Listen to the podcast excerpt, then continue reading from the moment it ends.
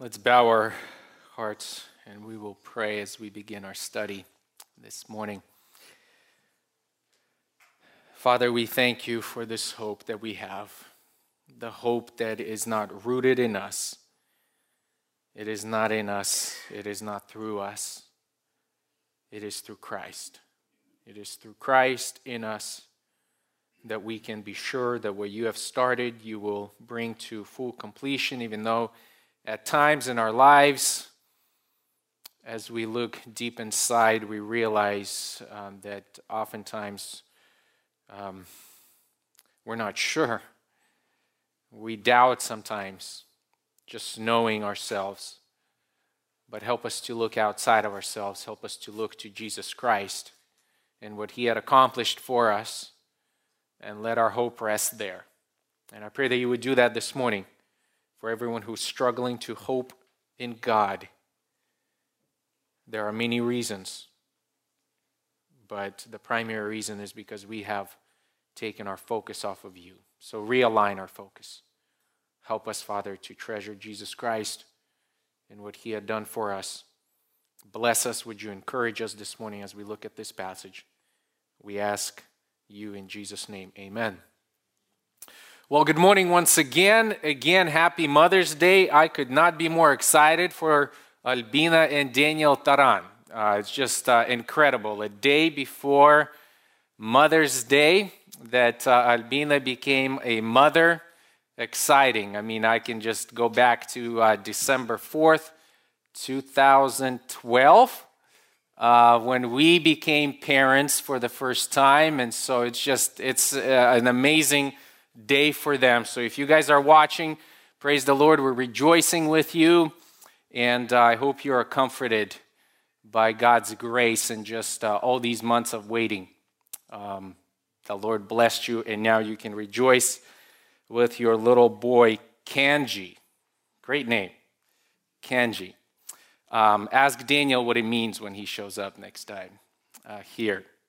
But uh, praise God, this morning we are going to pause on our preaching from the Gospel of Matthew, and we're going to open up to another portion of Scripture in the Old Testament, the Psalms, and we're going to be instructed by the Lord through this passage. Let me ask you this Was there a time in your life when you looked forward to something only to have second thoughts about it afterwards. For instance, maybe you were looking forward to trying some food that someone recommended and said, Bro, you got to try this, or uh, this is the best thing in the world. And you were anticipating, you were looking forward to getting into that restaurant, and perhaps you've waited all of 2020 to get in and in 2021, you got in and you tasted that food and you're like, ah, all right, not what I expected. Uh, or maybe some uh, athletes here among us, maybe you were trying really, really hard to make that uh, high school basketball team or, or football team, for instance, or I don't know, cheerleading squad and you were doing all you can because you thought it was going to be just this great gig and you got in and you were surprised by the amount of effort you would have to put in in order to stay on that roster. Or maybe you were trying to get into some kind of medical program because you thought it'd be fun and that the pay would be decent, only to get into that medical program and, and regret it because the struggle got real it got very difficult. Or what about you ladies who, who are here this morning and you dreamed of motherhood, of having your own babies, of staying at home and of raising them there, being a blessing to them. And then a couple of months after the birth of your first child, the rose colored glasses started to lose their hue. And you began to question your calling and your ability to be a mom. And as the Lord blessed you with more kids and they began to grow up, you begin to feel that, that feeling of inadequacy. And it became a real burden for you. The biggest burden and the most painful realization, however, are not those that affect our bodies, like the sleepless nights, you know, the tight muscles, the backaches, the body scars, and all of that stuff. Right? The biggest struggle is that parenting reveals sin. Parenting reveals sin. Marriage reveals sin. It exposes selfishness in a way that very few other earthly relationships ever do. Every day you're reminded of your brokenness and how limited you are as a sinful mom, as a sinful dad. Every single day. And when that happens, and, and it does, how do you then respond? Where do you go? Who do you run to? Do you pretend to have it all together? That you're a good mom, that you're a decent dad? Or do you confess that you can't do this on your own and you cry out to the Lord for help? You know, here's the thing God wants to use parenting and motherhood specifically to reveal more of Himself to us. God wants to use these special relationships on earth to reveal our need for Him. He uses parenting, these moments of deep failure and despair, to teach us and to mold us further into the saints He had called us to be. And so this morning, I want us to look at Psalm 130. And uh, I pray and hope that it would serve as encouragement to all of us, not just mothers here in this room. You know, I love the Psalms because Psalms usually describe our walk with the Lord. Our walk with the Lord. And you could probably, as you've been reading through Psalms, and, and I trust that you have, and if you haven't read through the Psalms, it's so encouraging. Why? Because you come along one Psalm, and the author, he describes his walk with God as, as just, man, very difficult. There are times, right, when he experiences life and and it's just like a downer, it's a heartache. And so he cries out to the Lord, Lord, where are you? Like, I need your help. My enemies are all over the place. I need you to do something with it. And then you flip a page, and then you come upon a psalm where it's just like, man, what is what happened to this guy, right? He's like on the heights of heights. He's praising the Lord. He's exalting God for his mercies, for his prayer, for his closeness to him. And so this psalm here, Psalm 30, it kind of has both of these features uh, the despair and then the triumph. The despair and triumph. And this psalm historically is very special. Um, found out that Calvin's favorite psalm was Psalm 130.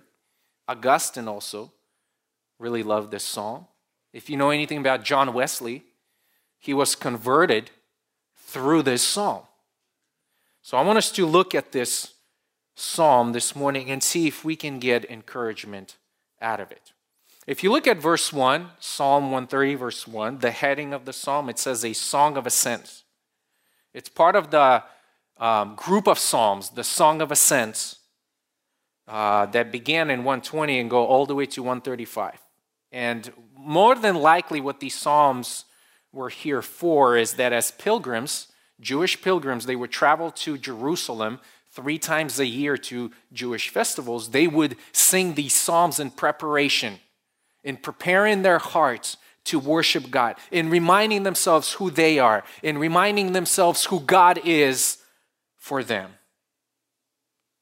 Now, this psalm in particular reflects on the need for forgiveness, which can only be found in God. God who is merciful, loving, full of redemption. It takes us from the depths of guilt and despair to the heights of joyous hope in the Lord. And as we read this psalm right now, verses 1 through 8, I want you to, to just focus and to remember the, this theme that develops. No matter the depth of your despair, cry out to God who delights in redeeming and sustaining sinners. You may be in despair right now. You may be hurting for whatever reason no matter the depth of your despair, cry out to God who delights in redeeming and sustaining sinners. Look at your page there, Psalm 130, beginning with verse 1, a psalm of ascent. Out of the depth I have cried to you, O Lord. Lord, hear my voice. Let your ears be attentive to the voice of my supplications. If you, Lord, should mark iniquities, O Lord, who could stand? But there is forgiveness with you that you may be feared. I wait for the Lord. My soul does wait, and in his word do I hope. My soul waits for the Lord more than the watchman for the morning. Indeed, more than the watchman for the morning. O Israel, hope in the Lord. For with the Lord there is loving kindness, and with him is abundant redemption. And he will redeem Israel from all his iniquities. What an encouragement to us here this morning. I want us to break this passage down into two verses. So we'll look at four headings, four headings, four points here for us to take home. Number one, cry out to the Lord for mercy. Cry out to the Lord for mercy. Number two, the author wants us to confess our need for forgiveness. Confess our need for forgiveness. Number three, to count on the Lord's promises. And finally, to convey the Lord's mercy to others. So, number one, cry out to the Lord for mercy. You know, as we jump right into verse 1, we're not really sure of the specific situation that the psalmist is dealing with here. We only know that the situation is not good. In fact, he's in despair because, look with me at verse 1 out of the depths. He is in the depths, he's buried. The, the psalmist cries out to God. And, and, and, church, we need to think of this as not just some kind of casual call out hey, friend, come over here. I need your help. This is an emergency call. This is a 911 call. Now consider this. When do you dial 911? When do you call 911? When you understand that the situation you're in is beyond your control, correct? When you can't, you can't help. You've exhausted all of your resources. You need someone outside to intervene, to assist, and in many cases to save you. It's a, it's a matter of life and death. Okay, so you call 911 because you can't help. The term that he uses here, the depths, right, they're often associated with seas or water. And you might recall as we read this verse, Jonah crying out to God from the bottom of the sea, being in the belly of the fish. And Jonah 2 2 records where Jonah cries out and he says, I called out out of my distress to the Lord, and he answered me. I cried for help from the depth, same thing, depth of Sheol, you heard my voice. This is an emergency call. The only time, in fact, that Jonah cried out to God was when he was in the depths. In fact, it was the hand of God that put him there so that Jonah would cry out for mercy. David, in Psalm 69, he cries out and he says, Save me, O God, for the waters have threatened my life. I have sunk in deep mire, and there's no foothold. I have come into deep waters, and the flood overflows me. Now, this is a picture of a man who's drowning. He can't help himself. I don't know if you've ever experienced drowning. I haven't, praise the Lord. But I can't imagine that it can be good. In fact, if you read all the accounts of drowning, um, in most cases, um, it, it, it's it's not even it's even impossible to cry out as you begin to sink and the water starts filling in your lungs you want to cry but you can't you begin to sink down and you begin to experience silent death all you can do is flap your arms and your legs for just a little bit longer until you find yourself in the depths out of the depths i have cried to you o lord so this man, like Jonah, is in the deep waters. Now, what is this metaphor used for? Was it some serious trial that, that the author was going through? I think the rest of the psalm helps us. Consider verses 3 and 4. If you, Lord, should mark iniquity, who could stand? But there's forgiveness. What's on the mind of our author? He's dealing with the question of God's forgiveness. He's wrestling, church, with the reality of personal sin. And if you skip down to the end of this passage in verses 7 and 8, we find another theme that he's contemplating, and that theme of redemption God redeeming Israel. God is dealing with the sins of his people and he is extending them grace. So, this is what he's dwelling on. He's dealing with God's forgiveness, God's redemption, God's loving kindness. So, automatically, you can deduce from that that he's in the depths of wrestling with sin. He's dealing with his own sin, with his own guilt, which had brought him so low. Now, maybe because of some moral failures or, or the accumulation of various things, this man's sin becomes so obvious to him. And as a result, he cries out because he needs real help. Now, don't we find ourselves in, in the same predicament often? I mean, whether we raise kids or, or we hold nine to five job, we serve in the church, we invest into various relationships. How often do you become aware of your sin to the point of becoming overwhelmed? Overwhelmed. In your relationships, when you got a scuffle of some kind, and you just, you almost like, Lord, I don't know if I can do this. This is just too much. There's just too much to deal with. You are despairing, you become discouraged. You're even tempted at times to bail on your relationships, on your responsibilities. You often tell in the privacy of your own heart that if I had a do over, I would never commit to this or that responsibility. I would never commit to this or that relationship. I would never take this job. I would never open up myself to this person. Are you with me? Do you relate? I think this is what the psalmist here is dealing with. Consider his cry. He says, out of the depths, here's, here's where I'm at. I'm dealing with my sin. I have cried out to you, O Lord, O Lord. Capital letters, Lord. He addresses Yahweh first. Yahweh, the personal name of God, the covenant keeping God, O Lord. And then he goes on to address him as Adonai, Lord, verse 2. Different rendering, different word. Adonai, my master, the one who is sovereign over all things. Now, think about this. When you need help, when you need real help, you better call out to someone who can offer you help, who has the power and who has the authority to do something. That is why you dial 911. You don't call your friend, someone like you. You call the authorities someone with a medical experience that's greater than yours, someone with supplies that exceed your own medicine cabinet. And so here he is realizing this and he says, Lord Yahweh and Adonai, my master. The psalmist, he calls out, listen to the creator of heaven and earth, who ultimately is revealed in the second person of the Trinity, Jesus Christ. And remember what Jesus Christ did when he's sleeping in a boat and there's all kinds of turmoil around him. And disciples come to him and say, Don't you care for us? He gets up and he silences everything and he says, Peace, be still. That's the one that you need to call out to.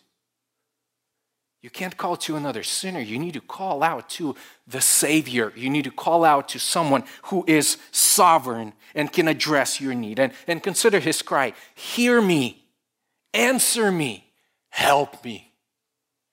There's no directive, there's no command, there is a simple plea for mercy. There's no self help here. No way. When we really look inside of ourselves and understand, brothers and sisters, the real issue we're dealing with, we must honestly acknowledge that we cannot help ourselves. We simply can't. And guess what? The guy who's sitting next to you or the gal who's sitting next to you can't help you either. We're limited. We're in the same boat, perishing. We need to cry out to the sovereign God. And when sin becomes apparent and guilt becomes to eat at you, right, there's only one who can actually do something about it. There's only one to whom you need to look. And what is he asking for? He is pleading for mercy. He's sensing and he's being aware of God's judgment because of sin he understands that he can only do one thing I plead guilty and I need your help. There's no escaping here. Friend, do you draw near to God? Do you cry out to Him? If you do, why? Why? When you see your inadequacies, do you cry out to God for mercy? If you do, praise the Lord, you're right where God wants you to be. You know, sometimes we want to escape the depths of it, but that's where God places us so that we would feel our need, we would feel our desperation, and we would do what the psalmist here is doing cry out to God. He's bringing in a trial, putting you in the depths to show you and reveal something about you. You know, maybe you came here this morning looking for hope. Looking for hope. Praise the Lord. You're right where God wants you to be. There is hope. There's hope in the Word of God, there's hope in God. Now, what prompts someone to cry out for mercy? What prompts them?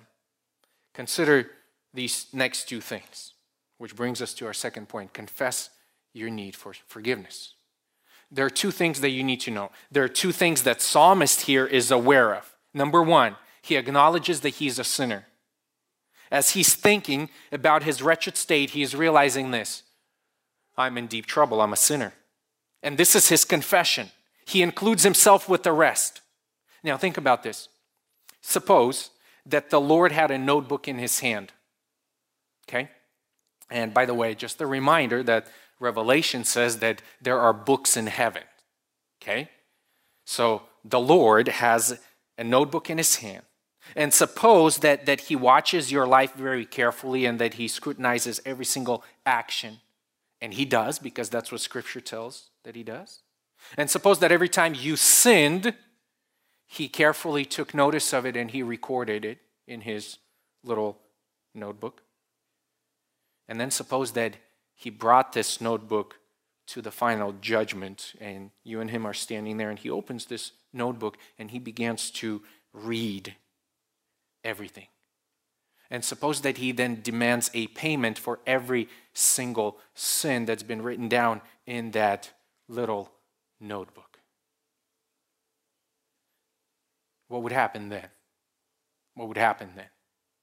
This is what the psalmist is thinking. This is what it, what's on his mind. And, and look, what he's, look what he's saying. Verse 3 If you, Lord, should mark iniquities, that's exactly what he means.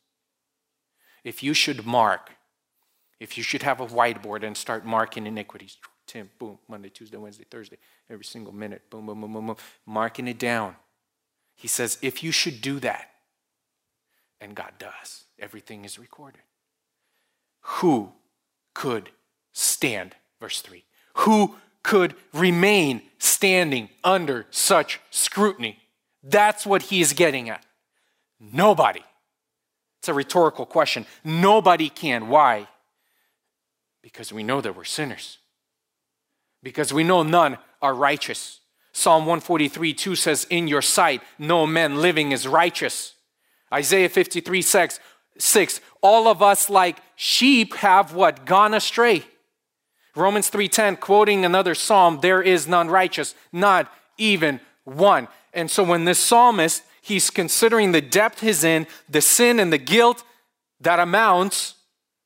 Who could stand? He's wondering. The obvious answer is nobody.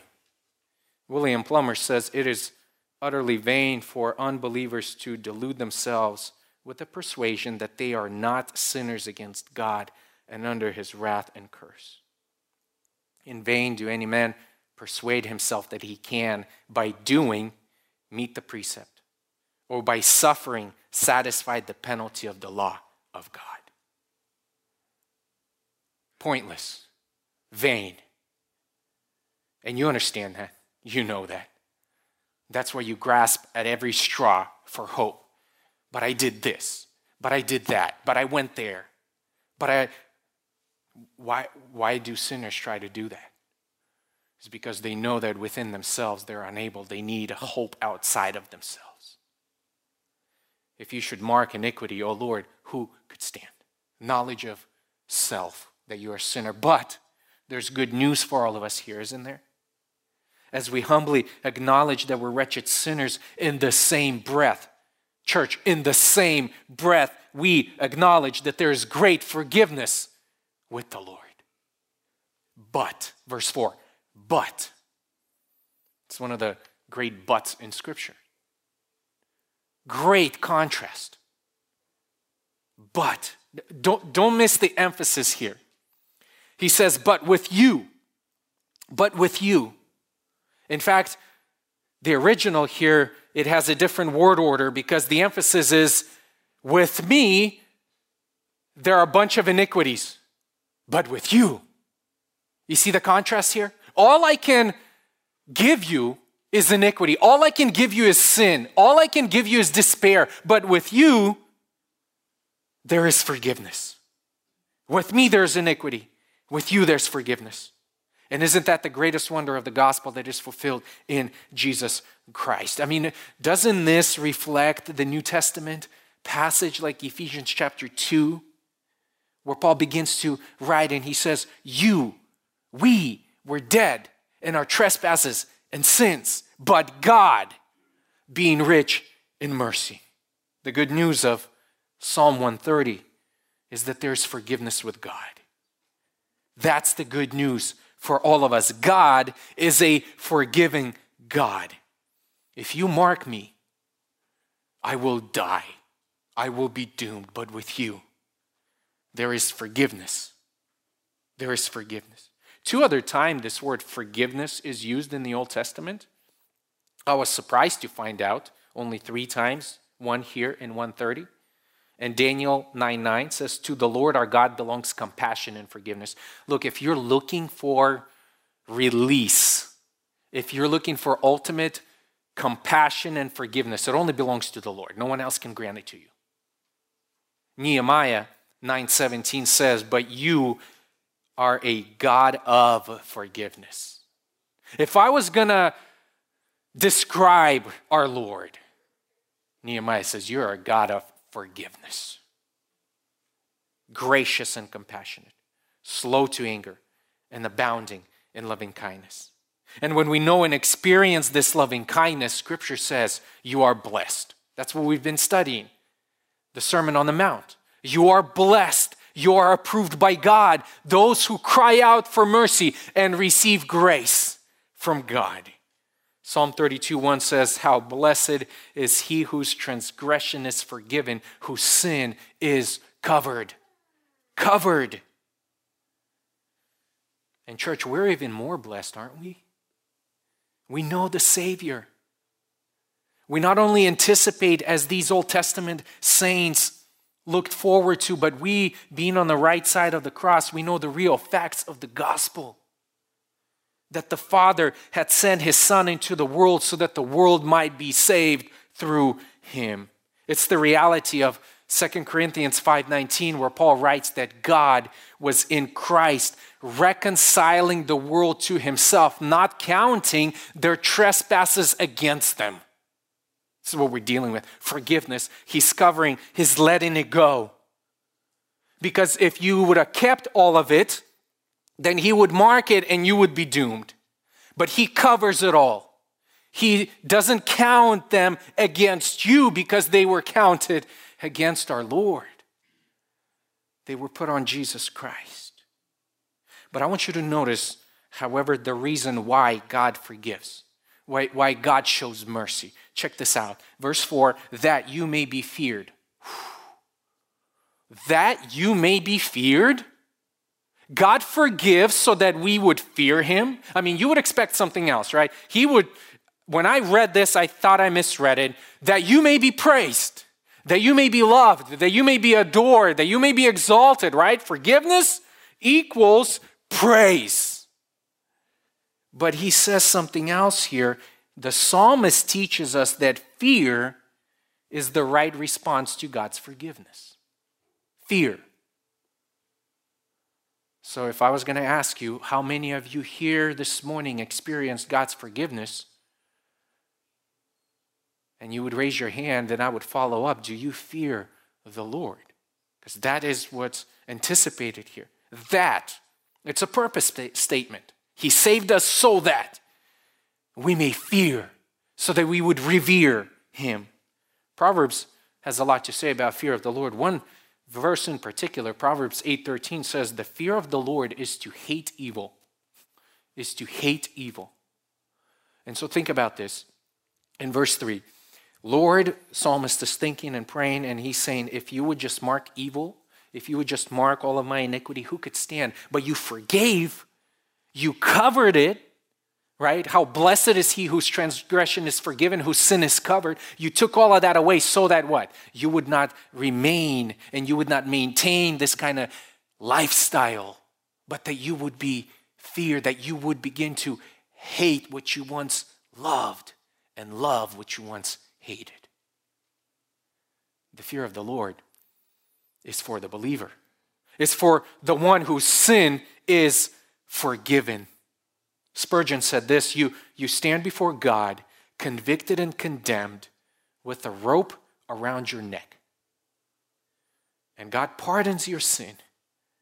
You then weep for joy, hate the evil which you've been forgiven, and live to the honor of the Redeemer by whose blood you've been cleansed. That's good, isn't it? I mean, we often get forgiveness wrong.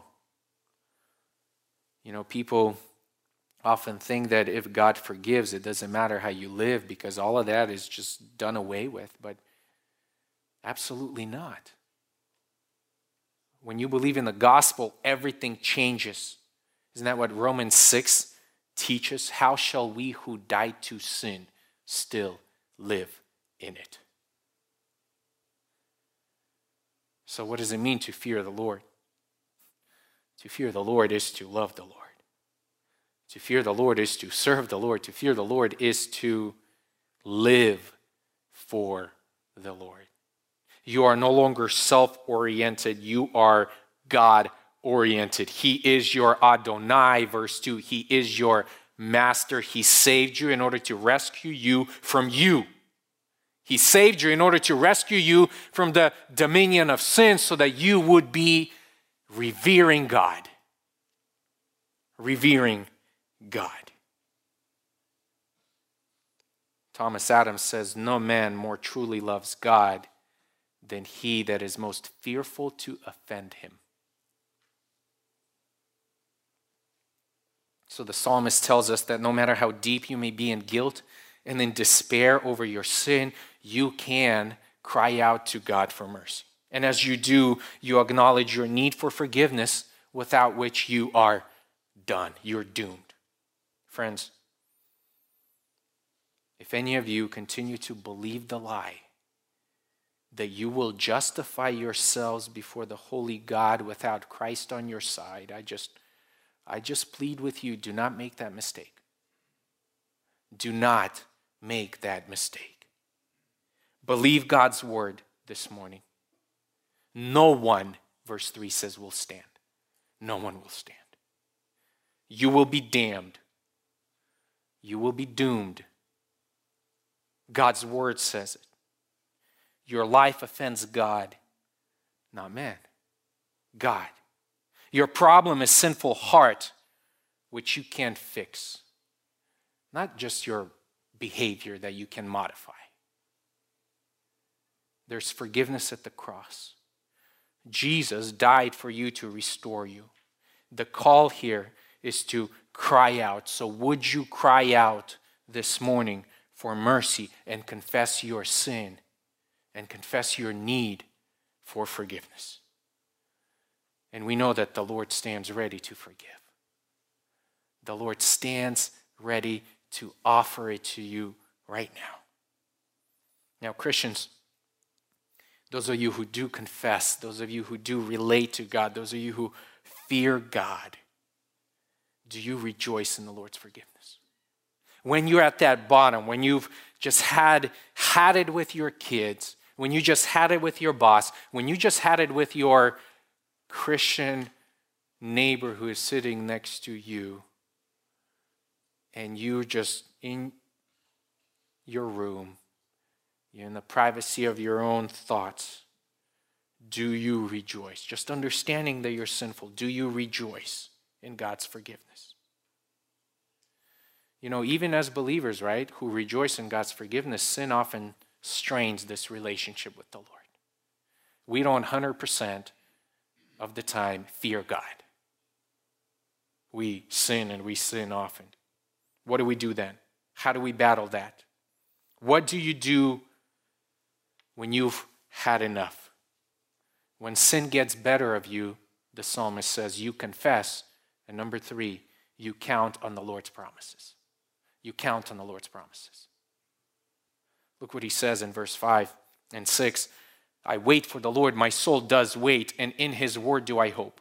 My soul waits for the Lord more than the watchman for the morning, indeed, more than the watchman for the morning. Now, commentators, they often debate on exactly what the psalmist here is waiting for. But I think it's, it's right here. He says, I wait for the Lord. I wait for the Lord. Now, he's not waiting for forgiveness, as he's cried out and acknowledged that in verse 4. He's not waiting to feel forgiven, since forgiveness is a fact obtained by faith, it is not a feeling. The psalmist here is waiting on God for that sense of his presence. He is waiting and hoping for intimacy with God as he had known before this particular sin. He wants God's assurance, church, that he is still his child, that he's still part of the family. And therefore, he's crying out and he's waiting for the Lord. The, the, the words here that are used for verses 5 and 6, I wait and then I hope, they're very similar here. They're like synonyms. To wait with hope is to have confidence. I am confident in my God. It is to be assured that what God has said is true. And he wants to be assured again and again of his relationship with the Lord, that he is in fact forgiven. Sometimes, listen, sometimes you're just not sure, correct? Or am I the only one? When you when you fail when you sin sometimes you begin to wonder and you're kind of like lord I, I know i know this is what it says but i'm just not sure. When you begin to experience trial and doubts begin to settle in. When you when you're in your own depths i mean it's hard to wait confidently wait patiently but look what he says here. I am confident. I am counting on your promises. What is the basis of psalmist's hope here? Look at the verse. Look at the verse in verse 5. And in his word do I hope. I hope because I have this, church. I hope because I have the word of God written in my language that I can understand. And when I read, I hope in this because I consider this the truth. God said it, man wrote it down, and I believe it. That's why I hope. That's why I have confidence. Matthew Henry says, We must hope for that only which he has promised in his word, and not for the creatures of our own fancy and imagination. And we must hope for it because He has promised it, and not from any opinion of our own merit. Church, the way, the reason why we continue to hope today, even as we despair, even as we reflect on God's mercies and our inability to fear God every single day, all the time, is because of His Word. When you're struggling to see how God will ever complete this project, this project, don't look inside. There's no hope inside. Look to Jesus. Look outside. Look to his word. What he had started, the word says, he will complete it. Hebrews 10, we read the passage, verse 23. The next verse says, Let us hold fast the confession of our hope, what? Without wavering. Why? Why would we do that? Why would you, who confess Jesus Christ as Lord, yet continue to fail? Continue to see the depths of your sin. Why would you hold fast your hope without wavering?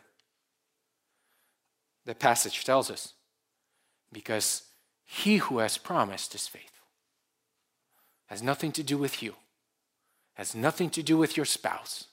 Has nothing to do with your pastor. It has everything to do with Jesus Christ and what he had promised. He's going to fulfill. Now, how should we wait and hope? He says, I wait and hope with certainty. Where do we get that? Well, he says, I wait, and my soul waits, verse 6, as the watchman waits for the morning. Watchman. Watchman would stand in his post and probably on the city wall, and, and all night long he would stay up, be alert as everyone slept, and he would watch for the enemy. And they didn't have time back then, watches. So they would look out to the horizon to see the break of dawn. And that's when they knew that their shift was over. Okay, they would watch all night long, and their job was hard, not because it required great skill, but because the night just dragged on and on and on and on. And the temptation to fall asleep was so great. But they kept watching.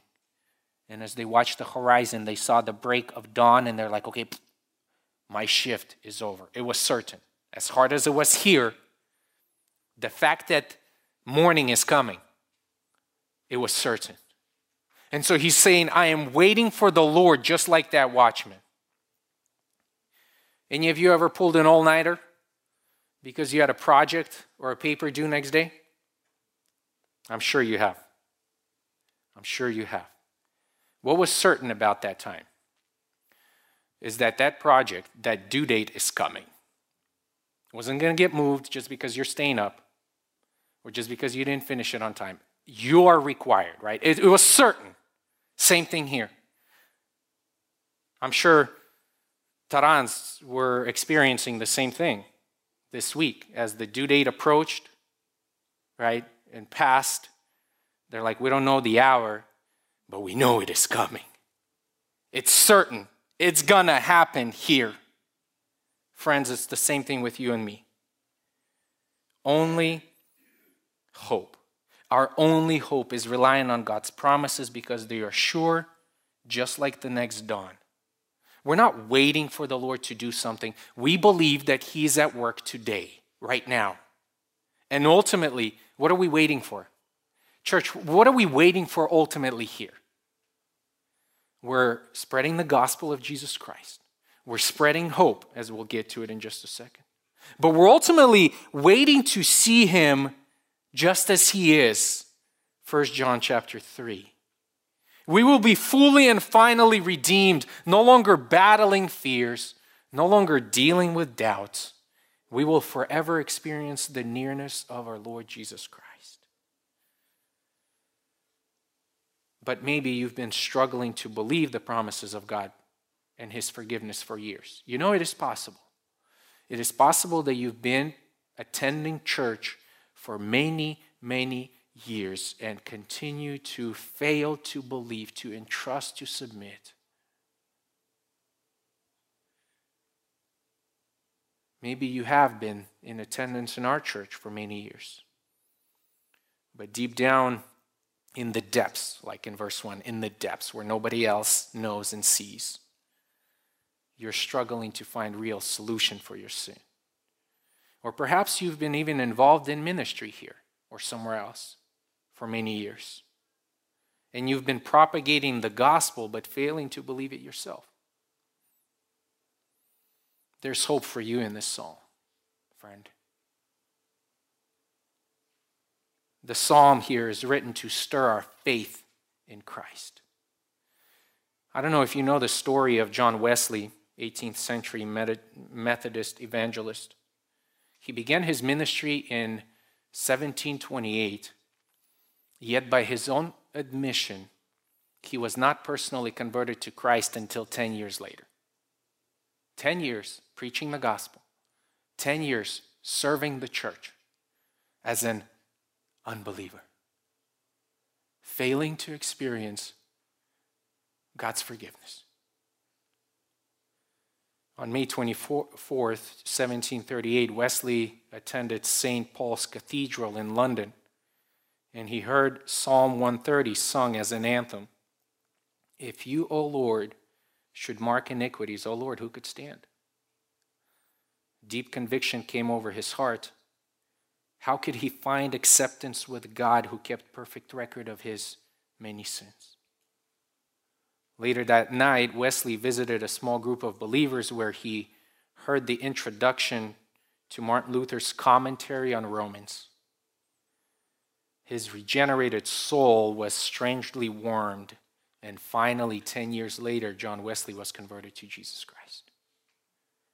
If you, Lord, should mark iniquities, who could stand?